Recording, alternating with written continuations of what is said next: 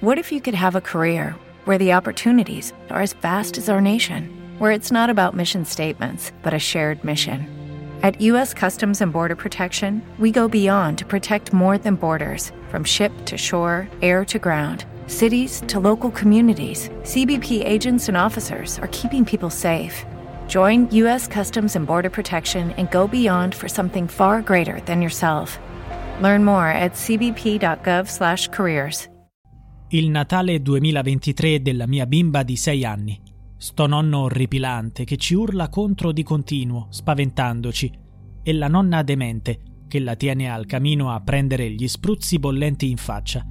Non parliamo di come trattano e hanno trattato a febbraio 2018 la mia barboncina. Vergognatevi, maledetti, mi fate vomitare. È l'8 gennaio e Giulia Lavatura condivide questo messaggio delirante su Facebook. Rivolge la sua frustrazione a tutti, al marito assente, ai genitori, ai mostri che secondo lei popolano ogni angolo. Ma questo non è solo uno sfogo. Questo è l'ultimo messaggio prima di una tragedia immane. Sfruttando l'assenza del marito, fuori casa per lavoro, Giulia ha afferrato la figlia Wendy, appena sei anni. È salita su un'impalcatura del loro palazzo a Ravenna e si è gettata nel vuoto dal nono piano, portando con sé anche la sua barboncina. Purtroppo, per la piccola e per il cane, il volo è stato fatale. Giulia, invece, è miracolosamente sopravvissuta la tettoia del cantiere sulla facciata dell'edificio ha ammortizzato la caduta. È stata sottoposta a un intervento chirurgico alla vertebra e attualmente è ricoverata all'ospedale di Cesena con una prognosi di 40 giorni. Interrogata dagli investigatori, Giulia Lavatura ha risposto a tutte le domande, fornendo dettagli sulla tragedia e ribadendo il suo rammarico per non essere riuscita a compiere anche il gesto estremo su di sé ha ammesso apertamente di aver pianificato attentamente l'intero evento, spiegando in dettaglio. L'unica esitazione l'ho avuta quando mia figlia ha cercato di fermarmi. L'avevo presa in braccio che ancora dormiva e poi si è svegliata. Volevo suicidarmi e volevo che lei non rimanesse senza di me. Avevo premeditato tutto giorni prima. Il suo avvocato, Massimo Ricci Maccarini, ha contestato la convalida dell'arresto sostenendo che questa sarebbe stata eseguita su una persona non imputabile per i fatti in questione. Inoltre ha richiesto che la donna sia affidata a una struttura specializzata per un controllo quotidiano, poiché secondo lui c'è il rischio che possa arrecare danno a se stessa. Già prima delle festività natalizie, la mente della donna era oscurata da pensieri cupi, con una particolare ossessione legata alla paura di indebitarsi a vita per la ristrutturazione di una casa a Bagnacavallo, Ravenna, di cui era coproprietaria con il padre. Lavatura era convinta di non poter beneficiare del bonus del 110% per il rimborso delle spese, poiché sembrava che le pratiche non fossero andate a buon fine. Secondo le sue stime, ciò avrebbe comportato un costo di 600.000 euro, somma che da sola non poteva sostenere.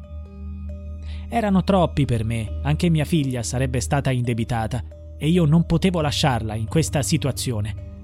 La questione del bonus è stata al centro delle sue ultime discussioni con il marito e il padre, con quest'ultimo che affermava di preoccuparsi delle complicazioni burocratiche. La decisione di compiere l'atto estremo sembra essere maturata proprio il giorno di Natale. Durante questo tragico momento, mentre stava scrivendo il lungo messaggio su Facebook, nel quale ha spiegato le ragioni della sua scelta, temeva che scegliendo di arrampicarsi sul ponteggio potesse imbattersi in qualche muratore già al lavoro. La sua preoccupazione era che se qualcuno l'avesse notata tentare il suicidio con la figlia in braccio, il suo piano sarebbe sicuramente fallito.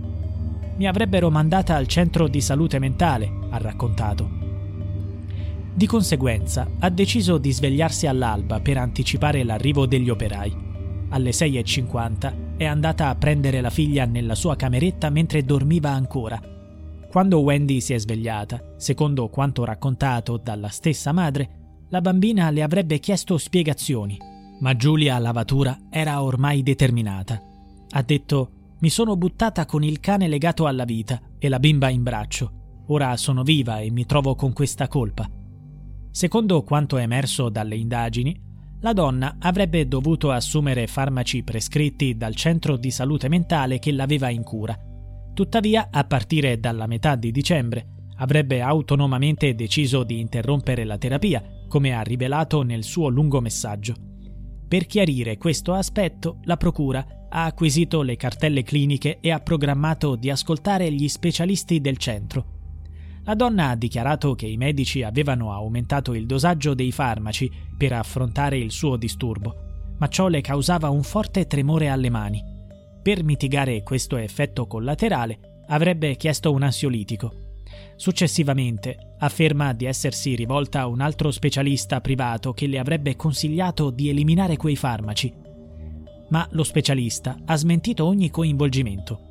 In sintesi, si tratta di una situazione tragica e complessa, in cui la donna attribuiva la responsabilità del suo malessere a persone che in realtà cercavano di aiutarla. Una vera tragedia.